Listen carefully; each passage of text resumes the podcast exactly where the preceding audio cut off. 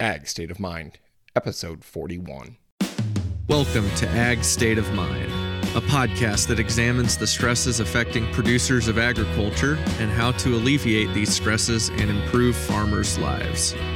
In this podcast, we discuss openly the mental health crisis that is occurring in the agricultural community and what we can do to help turn it around. Now, here's your host, Jason Meadows.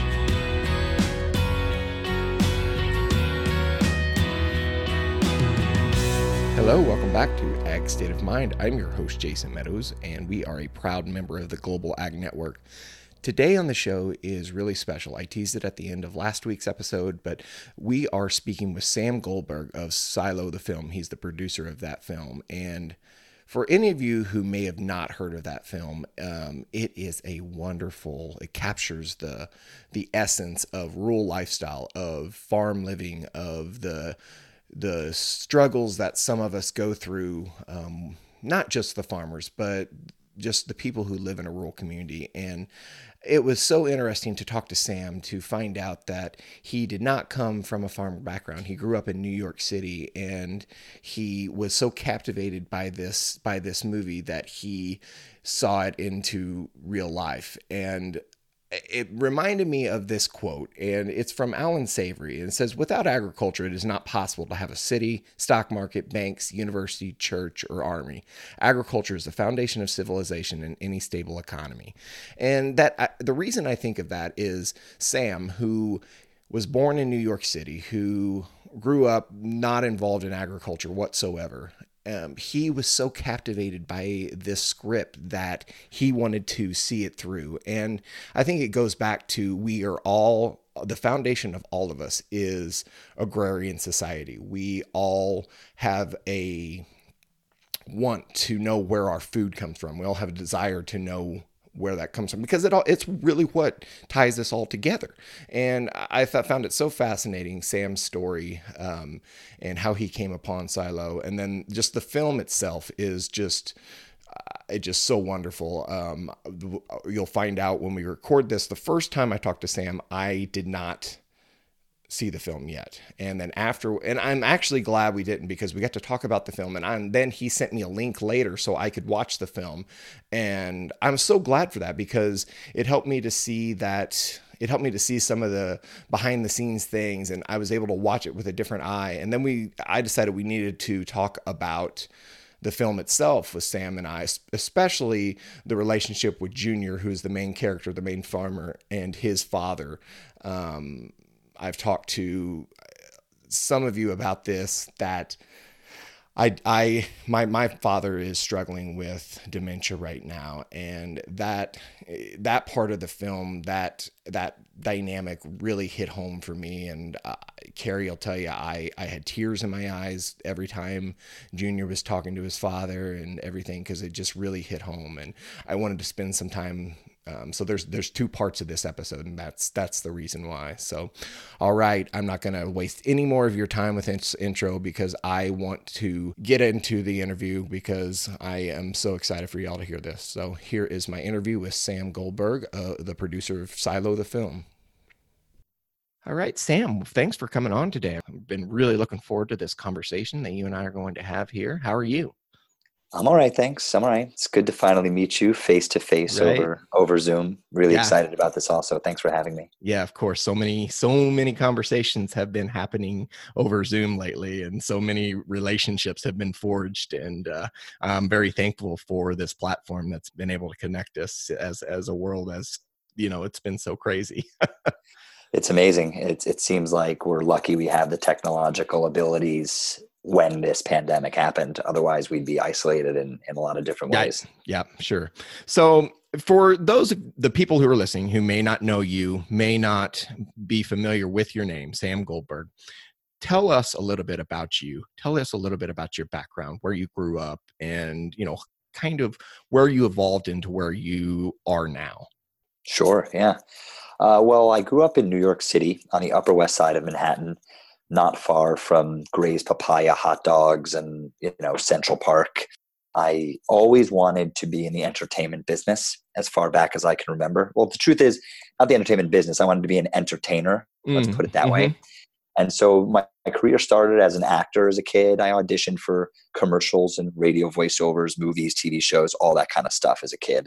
And as I grew older, got into my teenage years, college years, I fell a little bit out of love with the idea of being in front of the camera and really enjoyed storytelling just at large. You know, I started watching TV shows like The Wire and Sopranos, and I was like, wow, how amazing it must be behind the scenes to create such thoughtful, brilliant stories. And then, you know, movies like Forrest Gump, Braveheart, they inspired me as a little kid, and they were just my favorites. And so I realized that I could do something a bit more than just act in front of the camera, which is something I'm still interested in just as a general passion and a cathartic experience. But I figured if I could help facilitate the telling of stories, that might be really fulfilling in a different way and take some control into my own hands. Because as an actor, you have to be cast in something. But if you're a writer or a director or producer, you can kind of make your own thing. And so I went to college in Pennsylvania, studied English and film, spent a lot of time with peers, just learning more about storytelling on the writing side, structure, this, that, and the other. And when I graduated, I figured I would produce film. I thought I'd move to New York City, back from Pennsylvania, make a bunch of connections, and the world would hand me a very lucrative career as a Hollywood mogul of movies. That's not the way it goes, even in the best of times.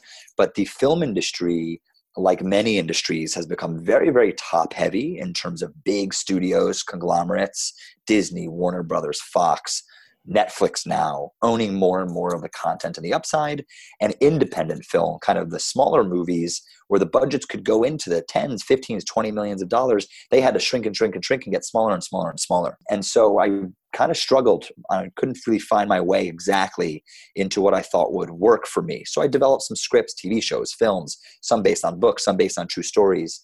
And then 5.5 years ago, September 2014, I just torn my ACL. I remember I had my leg up on a chair, and I was introduced to a filmmaker from Tennessee named Marshall Burnett.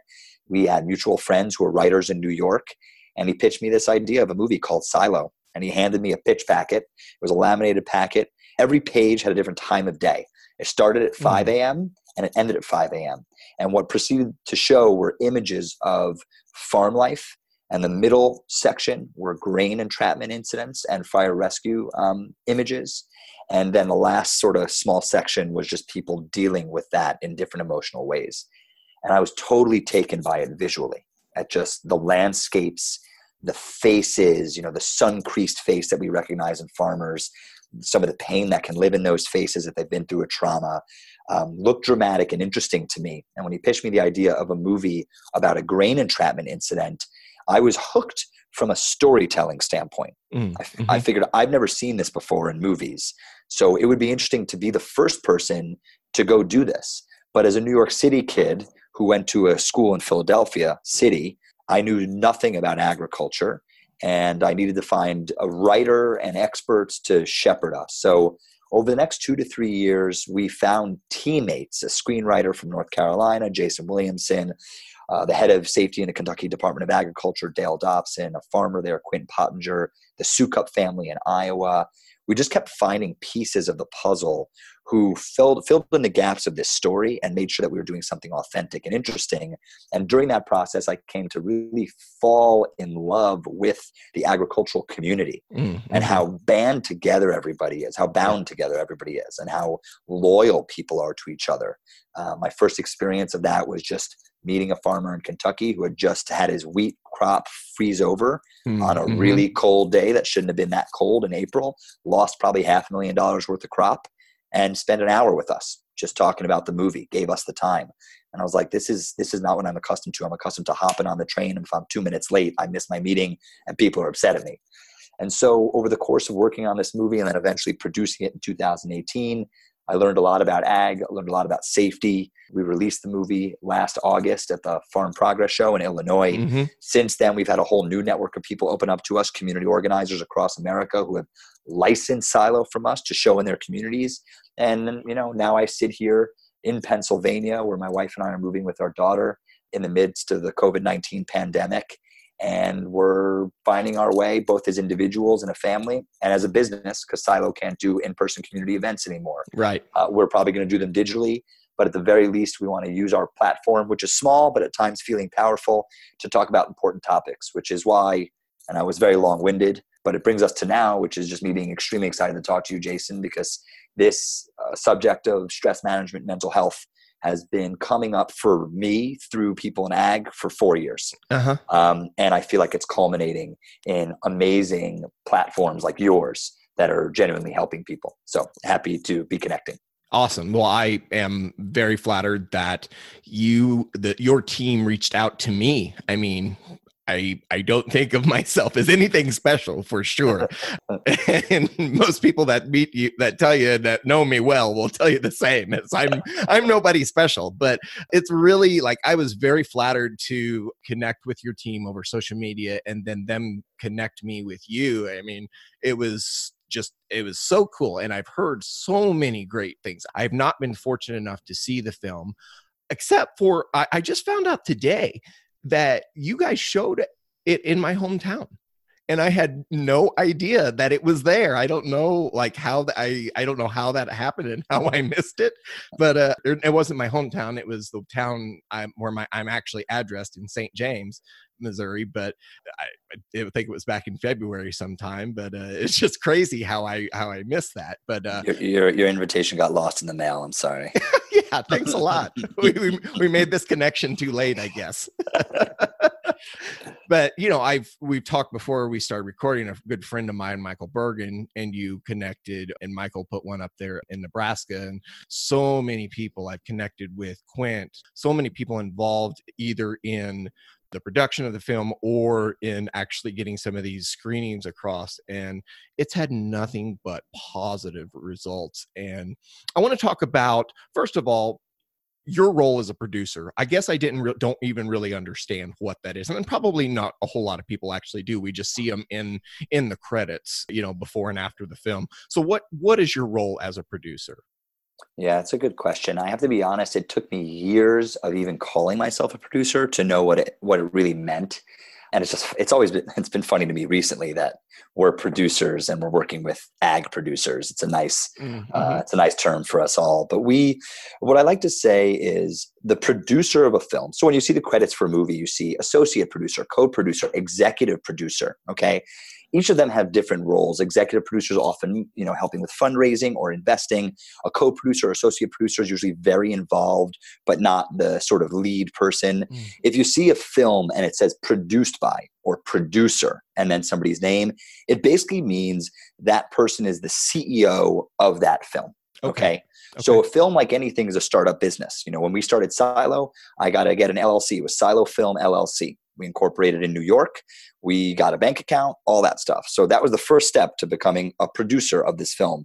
And then from there until you and I speaking today is everything from, you know, finding the screenwriter and the director, helping shepherd the storytelling process and giving notes on the screenplay, helping research and development, raising financing so that you can go travel and do research and development, you know, bringing people together to try and get expertise, then raising more financing to physically make the movie. Before you make the movie, hiring everybody, the costume designer, the production designer, the makeup artist. And then when the movie's done, you pay attention to post-production. You work with the editor, you work with the composers, you work with the color correctionist who makes sure the color in your film looks really good because it doesn't come out the exact way you always want it to.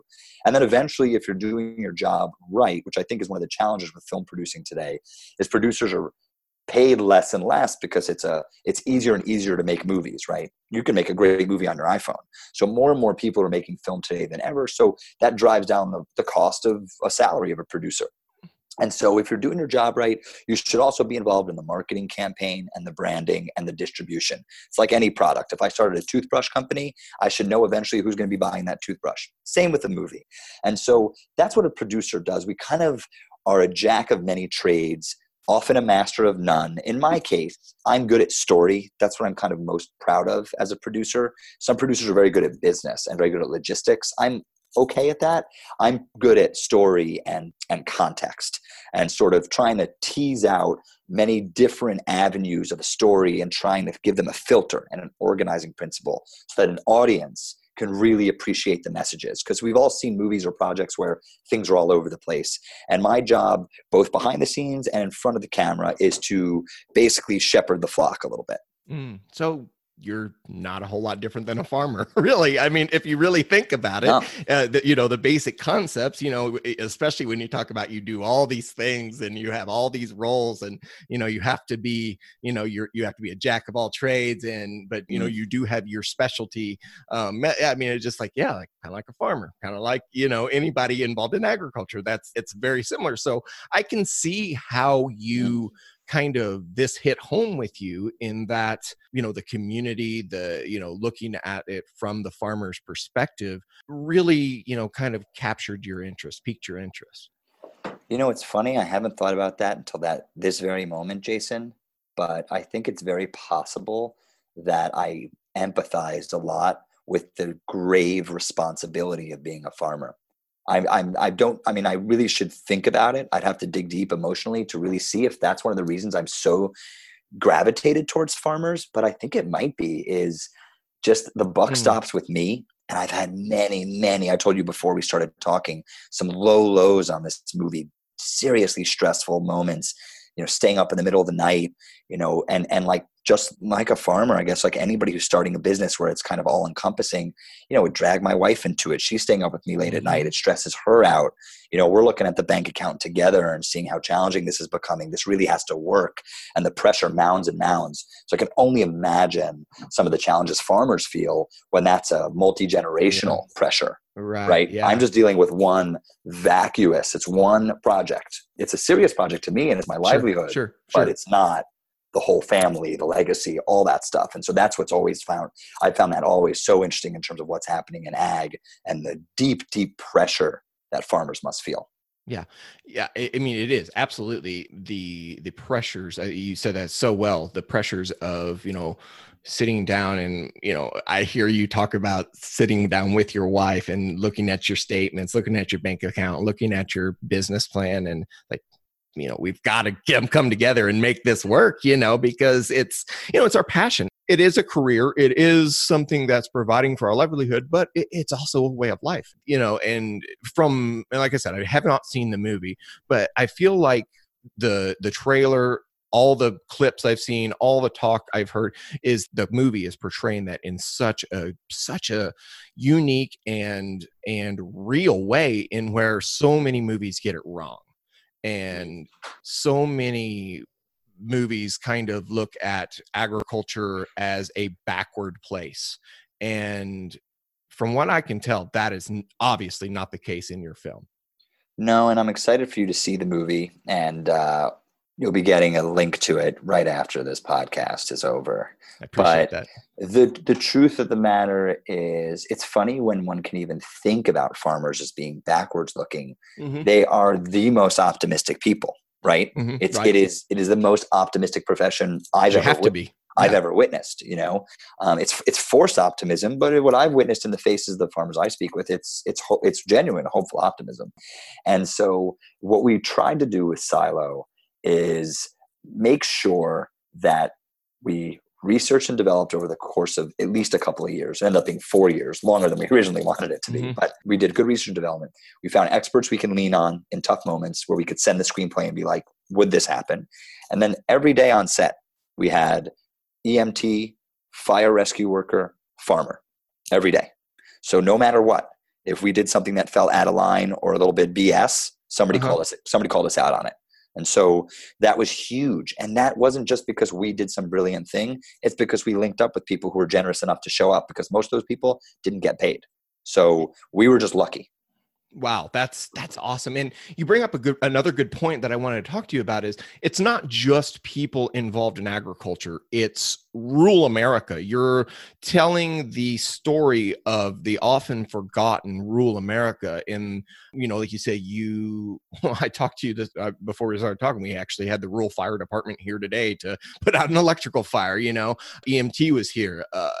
It's a complete community, not just the farmers. It's everybody involved in that community that you are speaking to here. And for me, we don't row crop, we don't grain farm, but still, I still understand the community spirit.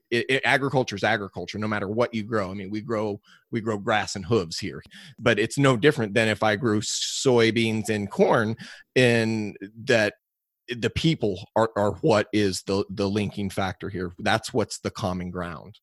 Couldn't agree more. I do think people are a reflection of their environment. Mm-hmm. And what I've noticed, we've done screenings of Silo on dairy farms, cattle operations, and then predominantly towns that are very grain focused. Mm-hmm. But the commonality is people recognize in each other the environment, the people around them, the community. And one of the things, you'll just enjoy this insight. I don't think I've ever shared this story, but we originally had a much bigger budget movie. And 4 months before production, we couldn't raise the money. We had a much smaller budget to deal with. So the writer, director, and myself escaped to a small town in New Jersey at my aunt and uncle's for 3 days, locked the door, turned off the Wi-Fi, and we had to turn a 2-hour movie into an hour and 20-minute movie. Mm-hmm. 40 minutes. That's 40 pages. That's a ton of movie. Okay. Mm-hmm. Mm-hmm. One of the things that we did was there were all these early conversations in the film where we gave context as to how people knew each other in town. And then all of a sudden the screenwriter was like, they would know each other. They'd show up and just call each other's name. They'd just say, hey, Bill, hey, Junior, hey, Frank. And then all of a sudden you're watching the movie and you just believe it. You're like, yeah, they know each other. It's a couple thousand people in this town. This is not surprising. So that's some of my favorite movies are the ones that play to the intelligence of the audience. And when you do something like that, I mean, you are talking about a town in... Where's the movie set? I'm sorry, I don't even. So it's actually set really in anywhere America. Anywhere, there's no okay. It's anywhere, okay. Yeah. Okay, so let's say we're in small town Missouri, where I'm at, and the guy who came here today on the rural fire department to help me, I knew him. We talked about the fair that we may or may not have this year. I mean, there was no context to be built there because we know each other, and so you recognized a really great point in that in. There is such a tight-knit community here in rural America where there wouldn't have, I mean, that's just there. And you were able to play the understanding of the audience. And that's wonderful. That makes for a really, really pleasant viewing experience to be able to kind of cut that out a little bit. Yeah, no, I think it really worked. And I think that it's funny because what also works when you do that is it works with the actors. So the actors develop a rapport, right? When they don't have these setup scenes and they're told, no, you just know that person. So call them by their first name. And it makes the actors actually move a little faster and feel it more, which was interesting.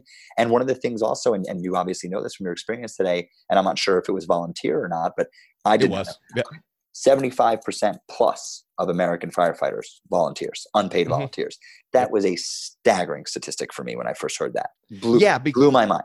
Because you're from New York City, and most of the firefighters are members of the New York Fire Department and are paid, probably have a pension, correct? I mean, I don't know this. I'm just speaking off the cuff here. I don't know.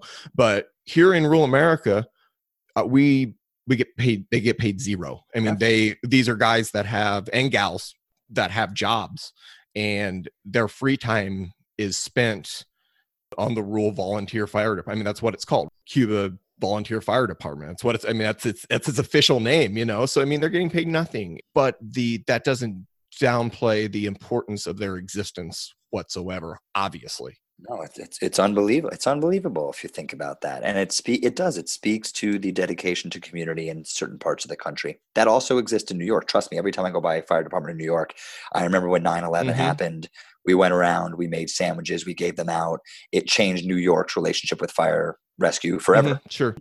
And I remember that community feeling, but the concept of a volunteer firefighter is something very special because firefighters see the worst of it and they show up unpaid. It's unreal. Unbelievable. Yep. I have some really good friends who are actually listeners of this podcast who are firefighters, and I have nothing but the utmost respect for them because they have seen some of the absolute worst, and and to go back to the movie a little bit, and I don't want to talk about the movie too much because I want people to be able to see it someday, Again, COVID strikes again where, it's screwed up life. But as far as the grain entrapment, these are super serious and way too common things. And you were able to kind of bring in the stresses of rural America surrounding that. And without, you know, that was the main focus of the film, but you focused on all of the things in rural America, in farming country, and we're able to highlight it around this. And I want you to talk about that, what you found out as far as the stresses in rural America. And, you know, we talk about that exclusively on this podcast, you know, about rural stress, ag mental health, and, you know, how it's affecting the people, and, you know, how it's even being highlighted more now with everything going on with COVID and, you know, the markets and everything and such. And I just want to hear your experience in as from an outside perspective. Yeah. I guess I'll speak to the first time it ever really impacted me at all in terms of ag.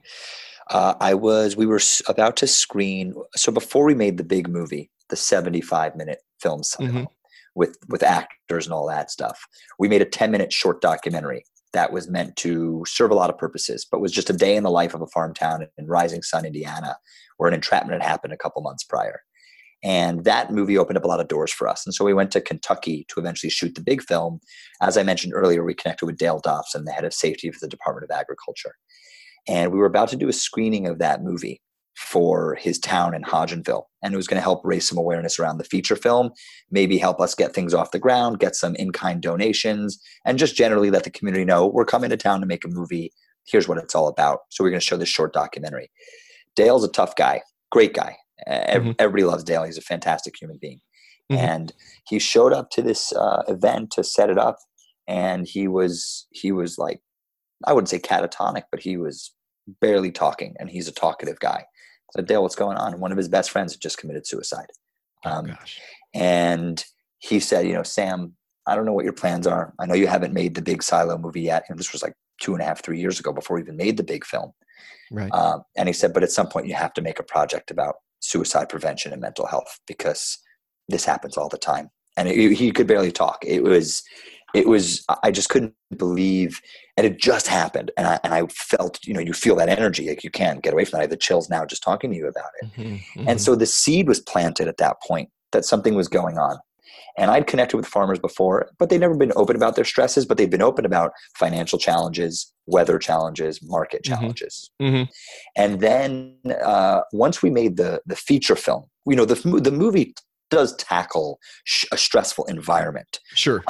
And so, as my wife always says, you know, that which is the most personal is the most universal. So it didn't surprise me that different themes have made their way into my conversations about Silo now, because we went very deep on characters. And there are 4 sets of characters. There's a single mother. There's her son and his best friend who are working on the farm. There's the father and, you know, 5th generation owner of the farm and his son. And then there's the fire chief, the volunteer fire chief. On this day, they all have totally different levels of horrendous stress to deal with. But the precipitating factor is that they're not talking about it. It's all here. It's like all up here, like by like that neck, chest area. It hasn't gotten out of the throat, of the brain. It's sitting there. They're all dealing with it, but they're not really dealing with it.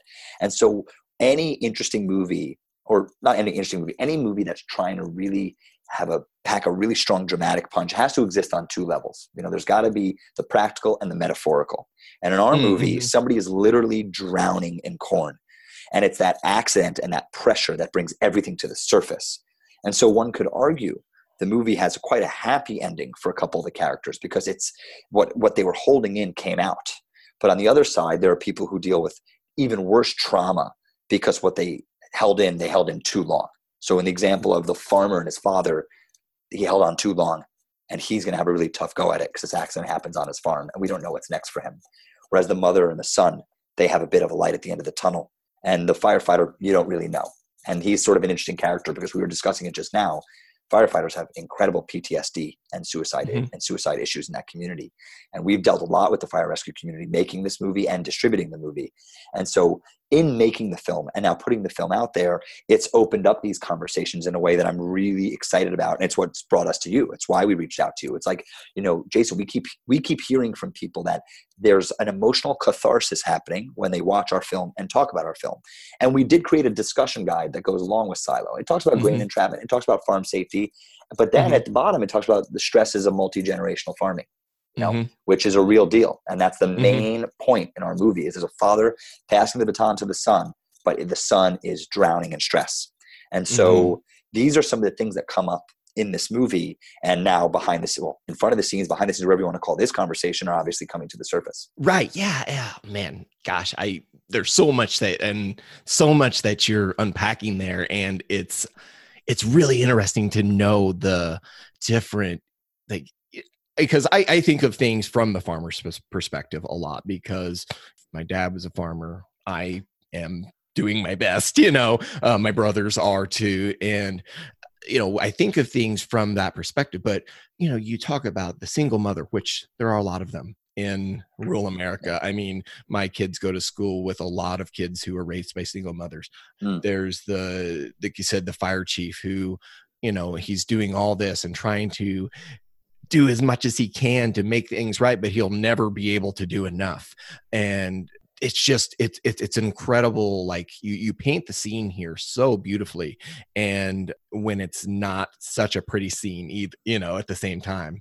And I, for one, am really happy that this film came to light when it did, because it's a very important time. You know, farm safety is very important, obviously, but the deeper issues here that it's bringing out in succession planning and in managing your own stress, those are going to be the things that I feel like are going to be the lasting legacy of this film. And I'm so happy for that.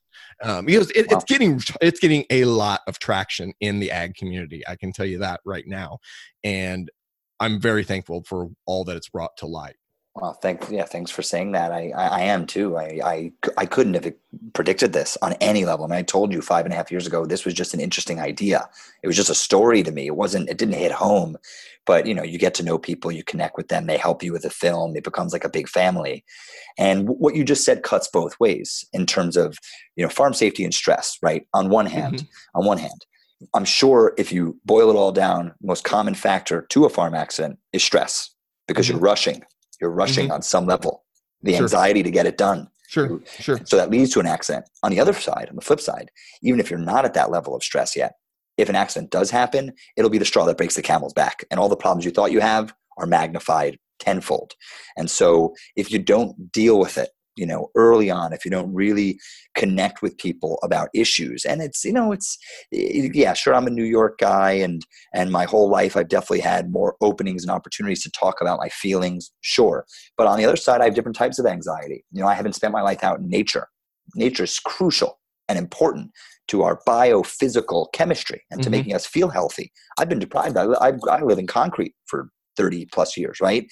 And so there's two sides to all of it. You know, on one side, maybe I can articulate any moat better. On the other side, I need something. And so farmers have the fuel. They're being fed by the right things often in their community and surroundings. They just have to sometimes take that next step physically and emotionally to just, you know, I don't know, just take one small step at a time. I think one of the challenges with the subject sometimes, it feels so overwhelming. It's like, where do I even begin? But what you're doing with your podcast, you know, I listened to last week's episode with Adrian, very simple steps, very practical things to do that are not going to take hours and hours out of your week. Actually, it won't add stress. It'll end up saving you hours of your week. You'll get more efficient because you'll remove a huge blockage from your brain. And that's the beautiful thing about getting stress out of your body. Once you do it, there's no turning back. You know what the other side looks like. Yeah, absolutely. I'm happy you got to listen to the episode with Adrian, because like we were talking about, Adrian has been a huge influence for me, and her friendship has meant a lot to me. And I look forward to working with her going forward even more. Sorry, I got lost in that a little bit. There's so much weight that we deal with, and if we can find a way to manage that and to totally, you know, I mean, the stress is going to be there. I don't want to, you know, there's always going to be stress, but a good ways to proactively deal with that. That's going to save us so much time, so many fights with our family members, so many fights with ourselves. You know, it's going to lead to less, you know, stressful spending, so many things that I've talked about before. And I'm hoping that we get this message across and understand that managing your stress is just as important as getting your actual work done, because it makes you a more efficient person. That's for sure. And by no means am I an expert on any of this. I'm just speaking from my personal experience. Neither am I. You know, I mean, you know, and all I could say, I talked to a friend about this yesterday. He's an artist who somebody has owed him money for a little bit, and he's just delayed in getting them the invoice. I was like, why don't you just, send the invoice, like get it done. He's like, I have all these other things to do. And I was thinking, I was like, when the light bulb goes out in the kitchen, all right, you should just get it done right away, right? You go and you fix that light bulb, but you end up walking into that dark kitchen for like a week, and it weighs on you, and it builds, and it gets harder and harder to change that light bulb. And I like used that metaphor with him yesterday, and I was like, yeah, that feels right to me in terms of stress too. Like if you just, you could in the moment make a small thing and just recognize it. That light bulb needs to be fixed. I'm stressed because of X, Y, Z. I'm going to articulate it. I'm going to write it down. I'm going to call somebody. I'm going to talk about it, whatever. It could be a tiny step, but this way it doesn't build. When you let things build in importance, the other side of that, can be really dangerous.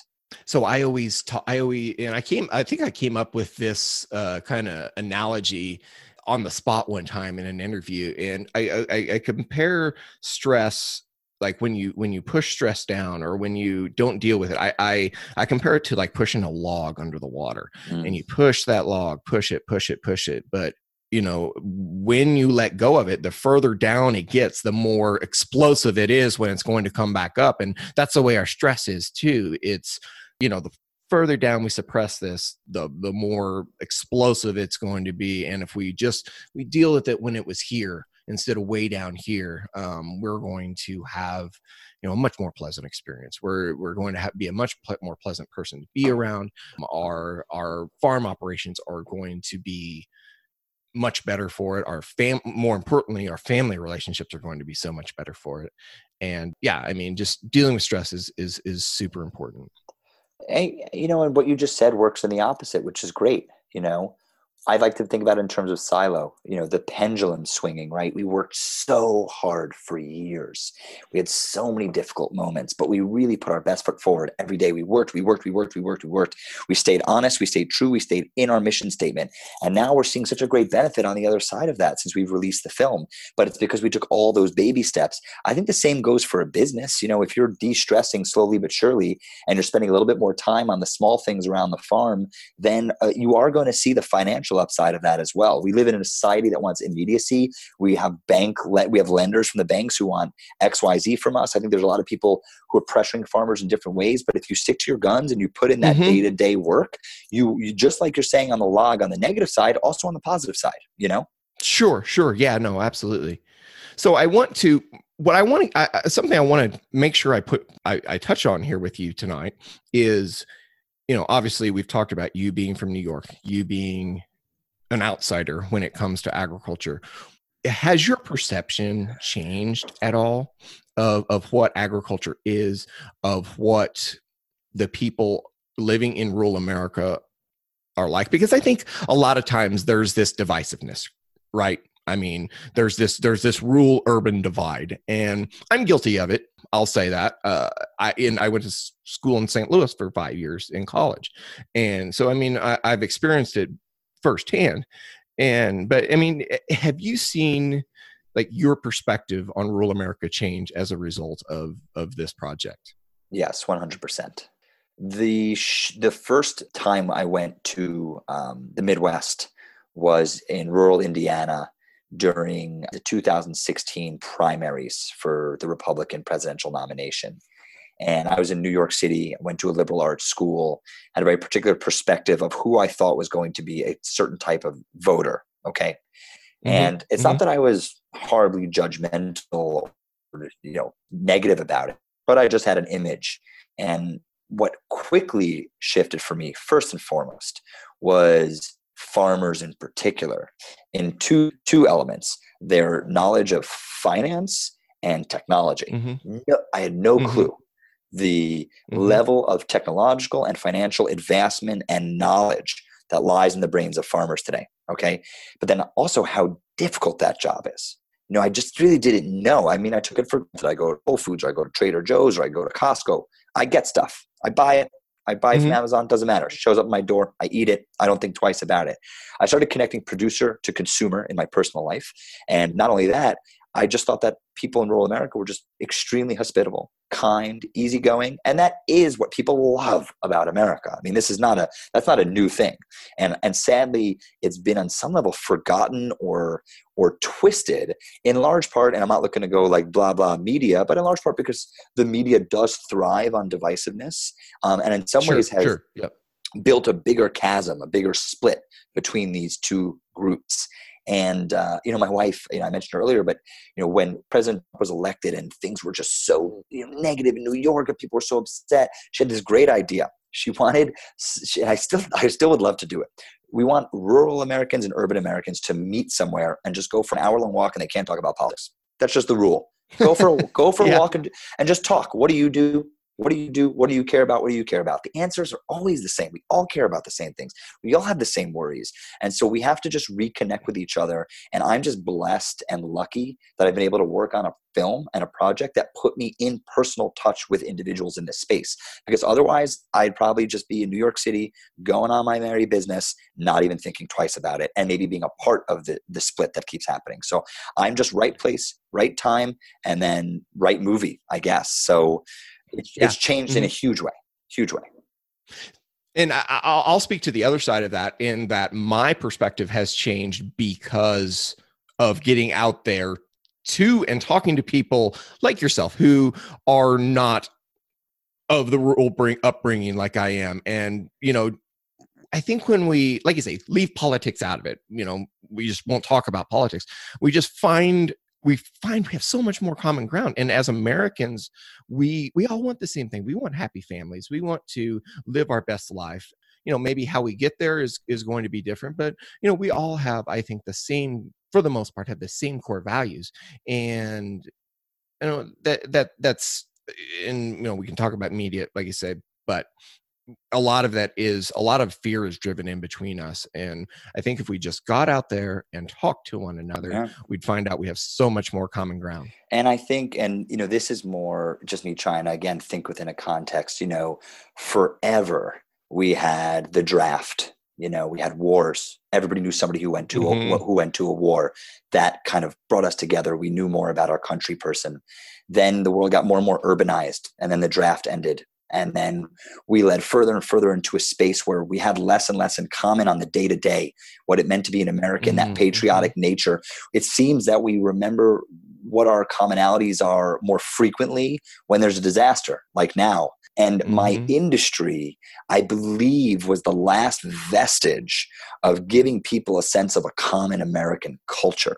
But now the movies that everybody sees are just the big studio movies. They're superhero movies. They're not movies like Shawshank Redemption. They're not those kinds of movies.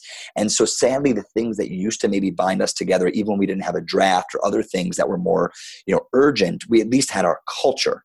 And now our common culture is not necessarily the most thought-provoking or honest or real.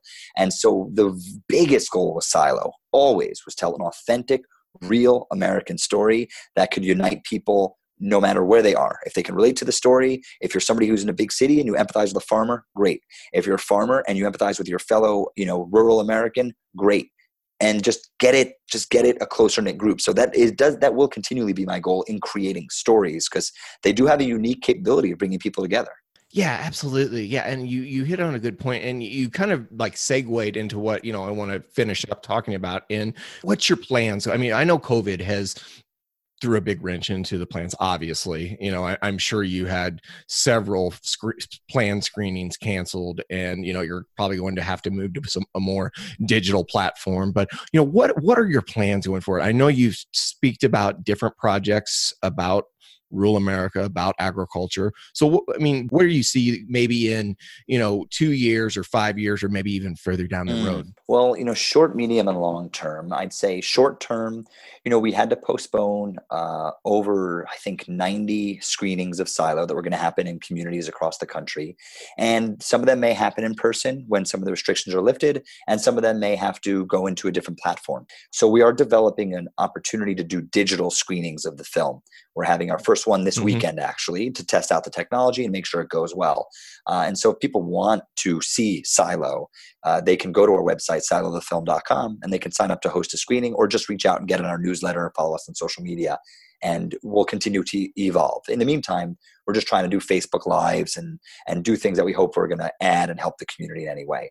Medium term, the goal is to get Silo out for free to the general public in the coming months. We can't do that right now because it would mean we go out of business. And not only that, but the technology is not as simple as people think it is. We can put it online in certain respects, but in other respects we can't. We need financing to do it. And then we need financing to just continue as a company. And so we're working on that. We actually have some cool partnerships we're talking about. If they work out, that would be fantastic because then we can make it something accessible to everybody. Long term, we want to build off of the success of this film and continue telling agricultural stories and rural American stories. We have a couple that we already love and want to work on. If we are unable to do these on film, because it's possible we can't. You know, we may not be able to go into production on something. It's 50 crew members in tight quarters all day long. And, you know, there's some issues and restrictions happening right now in the film industry that are kind of barring people from even thinking about it yet. If we cannot make another movie for some time, we will find another way to tell that story, whether it be a podcast, whether it be some interactive online theater, whether it be music, whether it be a photo essay, whether it be all the above. We have ideas we want to get out there. We have conversations we've been able to have with folks like yourself and in the industry who want to continue supporting our ability to make very high quality fictional content that's based on real agricultural stories. And so we're going to keep doing it no matter what. Right now, you know, we're just starting to get used to, you know, I just put up my quotes, Jason can see me. We're getting used to COVID and how to work within that space. So now that I have that, I'm peeking my head up a little bit and really looking at the options in the short term for Silo. And people should just, you know, follow us on social media, Silo the Film 1 on Facebook and Silo the Film everywhere else. And that way it'll just be very easy to get a sense of what's happening next because we try and keep in close touch. But it's like anybody, we're blessed here. My family, we're doing okay. Roof over our heads. There's food in the fridge. Any way we can help, whether it be through agricultural safety, mental health, or otherwise, you know, I just want to be a service to the industry. So, you know, hopefully people will reach out and in whatever capacity works for them. Well, I'll tell you, Sam, I am honored to have had this conversation with you tonight. Your project has brought so much hope to rural America, and because it started the conversation around a lot of things that aren't easy to have a conversation about. We talk about farm safety so much, but do we? A lot of times, you know, do we really practice it, especially when we're busy? And do we talk about, you know, the importance of managing stress? Obviously not as much as we're supposed to. So you are doing a wonderful service to rural America. And I think I can speak on behalf of the vast majority of people in agriculture and people in rural America. And when I thank you for that service, because it's awesome. It's such a cool thing that you guys have been able to do. Oh, man, I don't know what to say. That's that really means a lot, honestly. It's we've worked really hard to try and get it done. You know, I won't lie. I've worked really, really hard to do it. But the thing that keeps fuel in the engine is conversations like this and just continuing to meet good people. I always say it's all about good people power. You know, that's life. Got to connect with good people, like-minded people, and not like-minded people, but just good people. And the more you do that, the more you connect with each other, the better things turn out. And I'm sure you agree with that in terms of stress management and all that too. Sure. So I really appreciate that endorsement and that comment. You know, I'm just a guy. This movie was made by so many people. So, you know, I'm just lucky to have been able to do it. Right. And, you know, and thanks again to your team for reaching out to me. And this has been one of the best part. I mean, all the conversations I've had have had meaning, but this has been one of the most impactful conversations that I've got to have on this podcast. And it's been so cool. Well, I hope we talk again down the road. I mean, we definitely will. And you, cause you've got to watch the movie and tell me what you think, but yeah, of course. Yeah. But no, but you're, you know, even just your interview style, Jason, and the way that you conduct yourself, you're just so honest, earnest. I knew it when I was listening to your podcast. There's a reason people speak the way they do so candidly with you. It's because you have a very unassuming humility about the way you connect. So I thank you for that opportunity. And you and I are fast friends. We spoke before this and just kind of shook off the cobwebs and connected. And I don't doubt it's the first of many, many conversations.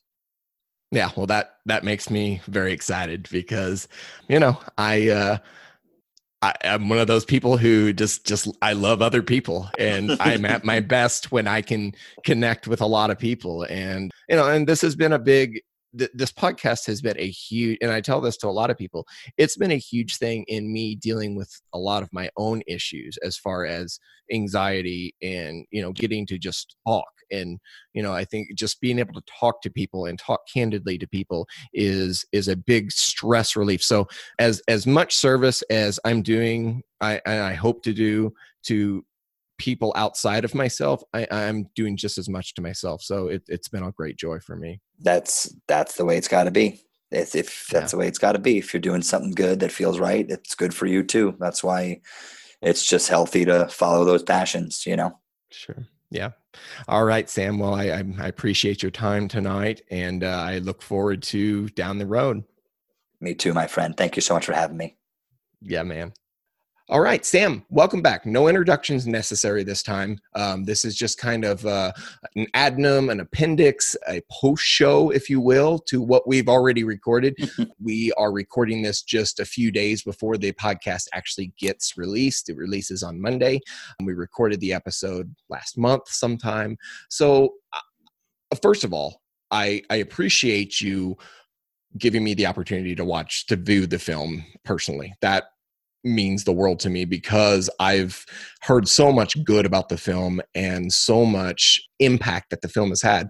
I feel very fortunate to have been able to view that. So thank you. Of course. Oh, I'm so glad. I mean, it was funny when we were talking originally that I didn't think to send it to you before that interview. So thanks for giving me a second chance. It worked out really well because, you know, I got to know you and I got to know where you were coming from in the film and the producing or the production aspect of it.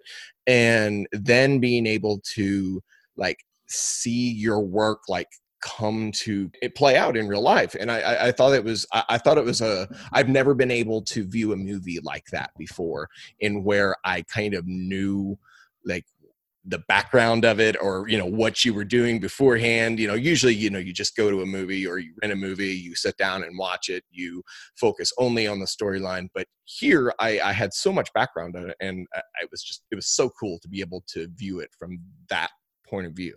It's almost fitting in that you spoke to me first as the producer of the film, because if I were the director or the writer or an actor in the film, the easiest way to judge my work would definitely be watching the thing that was created, because it's so specific to that. It's so specific to that type of artist.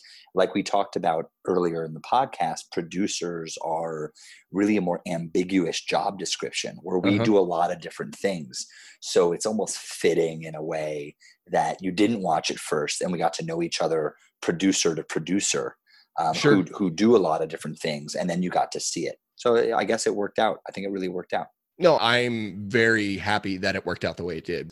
And then being able to come back and do this like we've done it, or like we're doing it now, is really, really great. And so I want people to go out and see the film, obviously, whenever there's a chance. I know COVID has changed the world significantly. So, you know, live viewings in these farm towns are obviously limited. We don't know when that's going to come back, but I think they will. And I know you're probably working on some stuff virtually and lots of stuff coming up with that. But I wanted to talk about how much the film moved me. And we were talking before recording, personally, the relationship between Junior, who is the main farmer, the owner operator of the farm in the movie, and his father, who has gotten on in years, suffering from pretty significant dementia, and how I related to that in my own life and how I was able to see that dynamic between Junior and his father. And I told you before we started recording too, we watched it in my hotel room a couple of weeks ago while Carrie and I took a short vacation. And sitting there, and she just saw, I mean, she knew how, like, as the movie was going on, how it was affecting me, and like just tears streaming down my face to see the interaction between Junior and his father. And I want to commend you and the entire team on just really capturing what that dynamic is like, having a, you know, somebody who is actually doing the work with someone who used to do it and did it really well. And, you know, Junior obviously thought so much of his father, but still there was this almost childlike, like, reversal of roles where the father is on, you know, has dementia, and, you know, the caretaker shifts to the child. And it's just, I was blown away by that performance. Well, thanks for saying that. I mean, it makes me feel so good. When you shot me that email after you watched the film, I turned to my wife and I was like, wow, Jason really liked the movie and it really hit him. And I really believe that's the power of the cinematic medium. You know, you really can connect with characters in a way that is so unique to film, you know, where you, you really are watching things unfold, and there's this thing called mirror neurons, like it's a scientific term, where you are actually mirroring in your brain and body what you're witnessing. So it's as if your body is going through the experience that you're watching on the screen. And I said to you before we spoke, you know, before we were recording today, that's always been my favorite dynamic in the movie since the first draft of the script I ever read. It always made me cry, even just reading the script. You know, I've dealt with it in my family. The director of the movie, Marshall, his grandfather had really bad dementia, and he really took that and put it into the script in a major way. Jason, the screenwriter, if I'm correct, also had experience with one of his grandparents. And so it feels like a lot of people have dealt with this. And it's funny, even if you haven't dealt specifically with dementia or Alzheimer's, there's always that interesting flip in life where the child becomes the parent, you know? Right. And so something about that is so universally relatable. And I'm so glad that it hit you in the gut in that way. And I'm sorry you have to deal with it. I'm sure it's very painful what you have in your own life and experience. So, you know, I'm sorry you have to go through that. You know, we all have our own trials and crosses to bear. So, I mean, it is, but I think I think my favorite part of the dynamic is, and again, I don't want to give any part of the movie. It's okay. Away. You can give some. But it ends and begins and ends in the same way. And it's talking about Junior, talking about how his dad always used to say they worked in acres and not hours. And even though it comes out, they were talking about he was kind of reflecting after the whole incident of the grain entrapment happened. And it turns out that it was after the fact. And the movie starts with that, with him saying that, and then ends with that.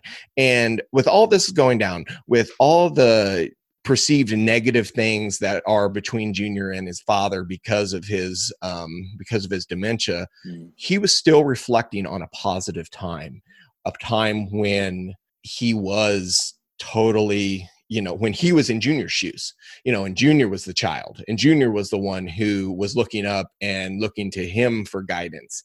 And from what everyone who has told me, who has went through having a parent have dementia and then pass on, is that they don't remember or recollect so much the years that they struggled with their memory and struggled with their dementia.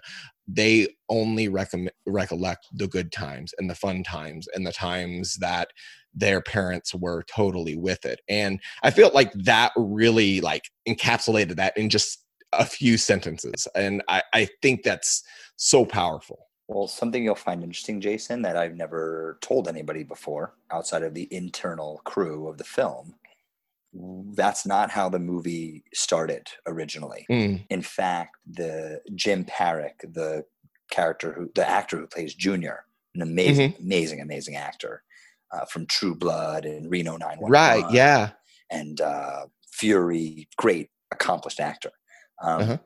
He took, I want to say, that monologue at the beginning and the end of the movie he improvised over 50% of it. Like he had gone, no kidding. Yeah. He had gone very deep on the script of the movie and on agriculture and felt it in his bones. He sat there. And I remember we took 2 takes of that monologue, 2. That was the most, it was the final scene of the movie, right? So crucial final scene. You're not usually doing 2 takes, usually doing 10 to make sure you got it. He nailed it. I think we used his first take. I don't even think we used the second one. And something about what he did was so powerful. We literally rewrote the movie in the edit of the film to start with that monologue. So it's funny that you're bringing this up because it's coming full circle for me. That was not the beginning of the movie when it originally started, but what he did in that performance and what that captured in terms of the essence of multi-generational farming and the power of the way it lives in your blood and your bones. And you remember those early moments. It was so powerful that it ended up becoming the bookends of the film. Right. Yeah. Mm-hmm. Oh, it was just, to me, that was perfect. I couldn't imagine it being any other way, beginning and ending with him with that kind of monologue like that. And it was super powerful. And, you know, I obviously don't know a ton about the movie industry. I watch a lot of them, have watched a lot of them, but I can name about a handful of movies that have moved me. And this is definitely, I can add this one to the list. It was amazing. Wow. Thanks. I mean, that's awesome. I'm so happy. I don't know what to say. I've always loved that part of the film. You know, when I watch the movie, I've seen the movie probably 100 times, I want to say, at this point. Sure. But I give so much credit to our writer-director team for building such layered characters that even when I watch it for the 101st time, I still see something that I, as the producer of the film, haven't fully noticed before. And so I think that's the testament to a good film. And, you know, I think I've said to you before, like when I watch the movies I've worked on, I only see the problems. So the first 20 times I watched Silo, I could barely watch it. I was like, oh my God, that should have been that way. Oh my God, if we had 10 more minutes that day, but the sun went down and started raining. But I'm proud of the way it's gone. And, you know, I sent you a link to the film, and it's worth mentioning to your audience that we're definitely starting to do digital events. So if people are interested in hosting one, we've done a few already. We did one just a few days ago in Minnesota. It went great. Basically, we're working with community organizers to do a digital event, a digital panel discussion. We're also talking to some big companies in agriculture on the grain side and on the insurance side to see if they'll help fund a wider streaming release of the film. We want everybody to see it. And we're in this funny place now, like everybody, where we're trying to figure out how to keep our business alive, but also do the right thing. So, you know, if any of your listeners are just interested in learning about the movie, you know, just go to silothefilm.com or message us on Facebook, and we'll find a way for people to watch this movie. And if they do want to host a virtual event, to just get in contact with you through the website or Facebook. Yeah, right when you go to the website, they can just click host a screening, or you can email us at info@silothefilm.com, or we're out there, and it's usually me who responds and just say, I heard you talking with Jason, and I'll say, cool. Awesome. Well, we'll link all that in the show notes, just like we talked about before. That way, if people want to get in contact with you, it'll be easy. So, well, Jason, you're such a stand-up guy, and I like I said when we ended last time, we finished supposedly this interview. What you're doing for agriculture, you know, I've noticed such a shift in the dialogue around mental health in ag over the last couple of years.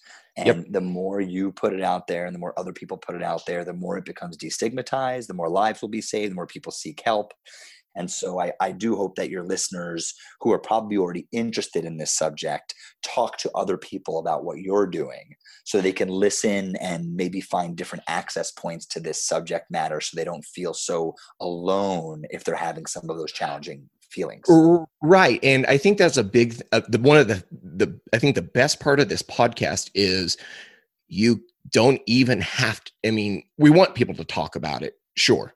That's the end goal, but you don't even have to talk about it to make it a part of your thought dialogue, because you can just, hey, turn on this podcast every week and hear the conversations. And, you know, that way it's fresh in your mind, and it may take a day, a week, a month, or a year for you to start talking about it. But, you know, just that it's on people's brains, and that's that it's in their subconscious. You know, that's what's important. Yeah. You have to plant seeds. You don't know exactly when they're going to grow, but you got to plant them. So thanks again for this opportunity. I'm so glad you got to watch the movie and we got to do this follow up. And yeah, I'm really grateful for this platform. And I hope you have a great July 4th weekend. I think this will be out there after that. So it'll be after that. Weekend. So yeah, you too, man. Well, I really appreciate you coming on again, Sam, and taking the time. And you are having a busy schedule as well. So there's a lot going on. We're moving to an old farm, so this city boy is getting it hooked you. You couldn't see. I told you, if it gets into you, you can't get away from it. I said to my wife the other day, given how much of a novice I am, it'll be a miracle if I make it through the rest of my life with all 10 of my fingers. So I'll let you know how that goes. I'm 37 and lived around it my entire life, and I've got all 10. Okay. So. Well, you're smarter and more experienced than I am. So we'll see what happens. You can do it. All right, man. Well, thanks a bunch. I appreciate it. Thanks, Jason. Thanks for listening to Ag State of Mind. We hope this episode has encouraged you. Be sure to follow us on Twitter, Facebook, and Instagram at Ag State of Mind. And don't forget to subscribe to this podcast on Apple Podcasts, Stitcher, or Spotify so you never miss an episode. See you next week.